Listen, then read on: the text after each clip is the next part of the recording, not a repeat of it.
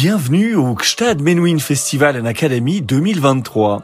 Quelques minutes pour en savoir un peu plus sur quelques-uns de nos concerts.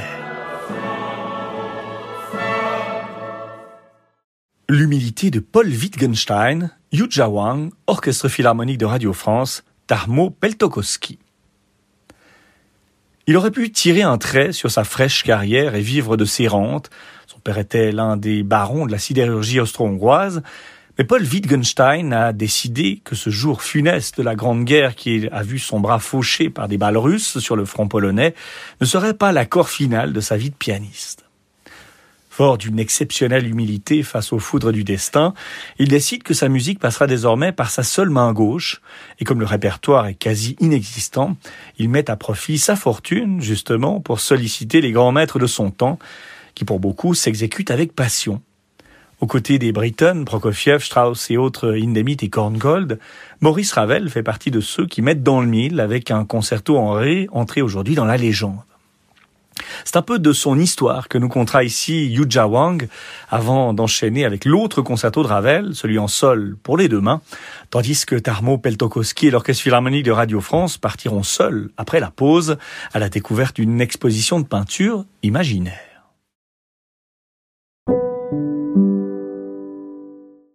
Maurice Ravel, concerto pour la main gauche et concerto pour piano en sol majeur.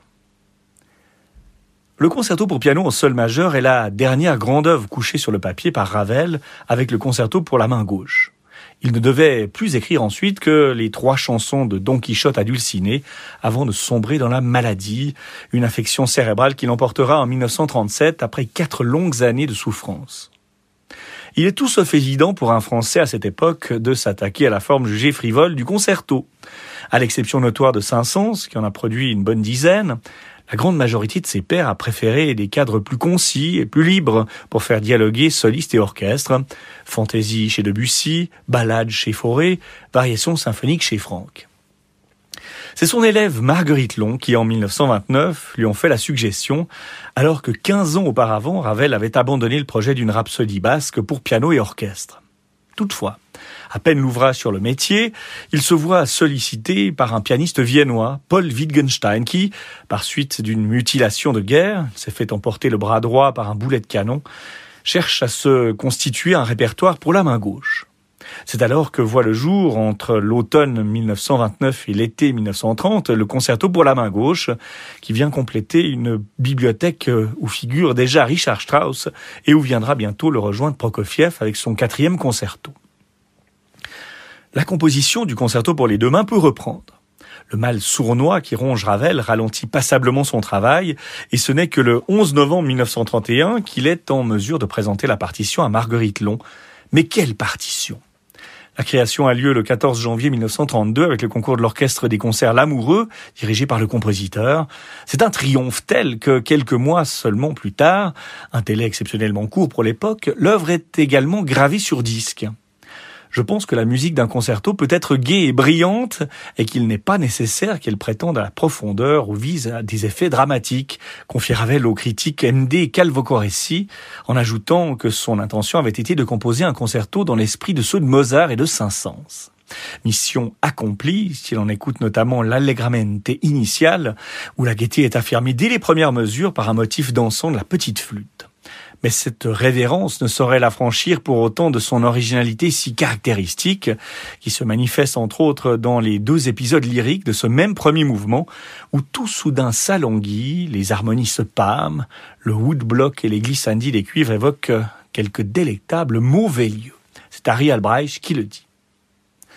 La création de ce concerto en sol ne marque toutefois pas pour Ravel la fin de son aventure concertante, loin s'en faut la première lecture viennoise du concerto pour la main gauche en novembre 1931, dans une version à deux pianos, a en effet mis au jour de très fortes divergences entre le compositeur et Paul Wittgenstein. Aux yeux de Ravel, qui assistait à cette lecture, le pianiste a pris par trop de liberté par rapport à l'épure originale pour lui permettre d'autoriser la création officielle avec orchestre, prévue le 25 mars 1932. Mais ce n'est que partie remise pour Wittgenstein, qui possède l'exclusivité du concerto pour six ans et déclare pour se justifier, je cite, Je suis un vieux pianiste et cela ne sonne pas. Ce à quoi Ravel lui répond non sans malice, je suis un vieil orchestrateur et cela sonne.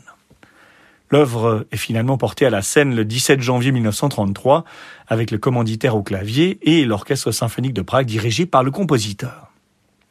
Toujours insatisfait, Ravel ne se verra offrir que trop tard le plaisir de goûter à la version originale, fidèle à ses intentions premières, qui retentit à Paris le 19 mars 1937 sous les doigts de Jacques Février avec Charles Munch à la baguette et s'impose immédiatement comme la version de référence. Il ne lui reste que neuf mois à vivre. L'œuvre insaisissable, inclassable pour Michel Parouti, qui estime que ce concerto n'est pas seulement un prodige d'écriture pianistique, mais qu'on le dirait comme chargé d'un pouvoir maléfique, et ce n'est pas là son moindre attrait. Ravel lui-même donne quelques clés de lecture dans une interview accordée au Daily Telegraph et rapportée par Alfred Cortot dans son ouvrage sur la musique française de piano. Dans une œuvre de ce genre, nous dit Ravel, L'essentiel est de donner non pas l'impression d'un tissu sonore léger, mais celle d'une partie écrite pour les deux mains. Aussi ai-je eu recours ici à un style beaucoup plus proche de celui, volontiers imposant, qu'affectionne le concerto traditionnel. Après une première partie empreinte de cet esprit, apparaît un épisode dans le caractère d'une improvisation qui donne lieu à une musique de jazz. Ce n'est que par la suite que l'on se rendra compte que l'épisode en style de jazz est construit en réalité sur les thèmes de la première partie.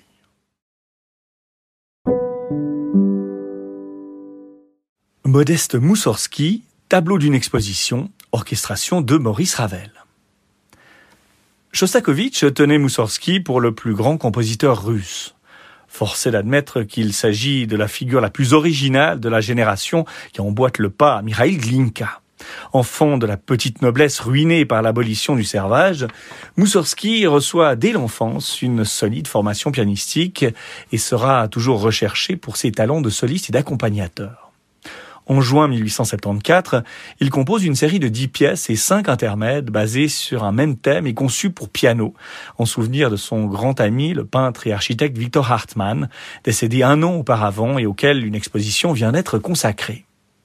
Longtemps toutefois, l'œuvre est considérée comme injouable en raison de son extrême complexité. Comme l'écrit le poète Tristan Klingsor, également critique musical, le style de Moussorski n'est pas plus celui d'un orchestrateur que celui d'un pianiste. Ce qu'il modèle, c'est la matière sonore. Moussorski n'a cependant jamais émis l'intention d'orchestrer ses tableaux, comme il les nomme lui-même. À l'instigation de Rimsky-Korsakov, plusieurs compositeurs entreprendront néanmoins ce travail, au moins partiellement. C'est le cas de Mikhail Tushmalov en 1891 et de Henry Wood au début du XXe siècle. En 1921, Léo Funtek, compositeur et violoniste slovène établi en Finlande, en propose la première orchestration complète et de grande valeur. Il ne reste plus qu'à Maurice Ravel de se pencher sur la partition, ce qu'il fait en 1922 à l'invitation du chef russe Serge Koussevitzky.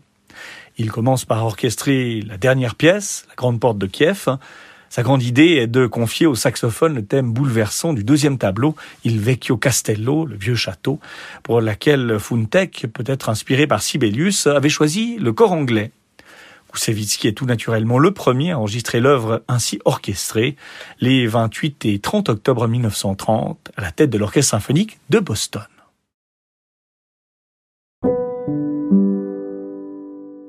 Samedi 2 septembre 2023, 19h30, tente du Festival de Gstad.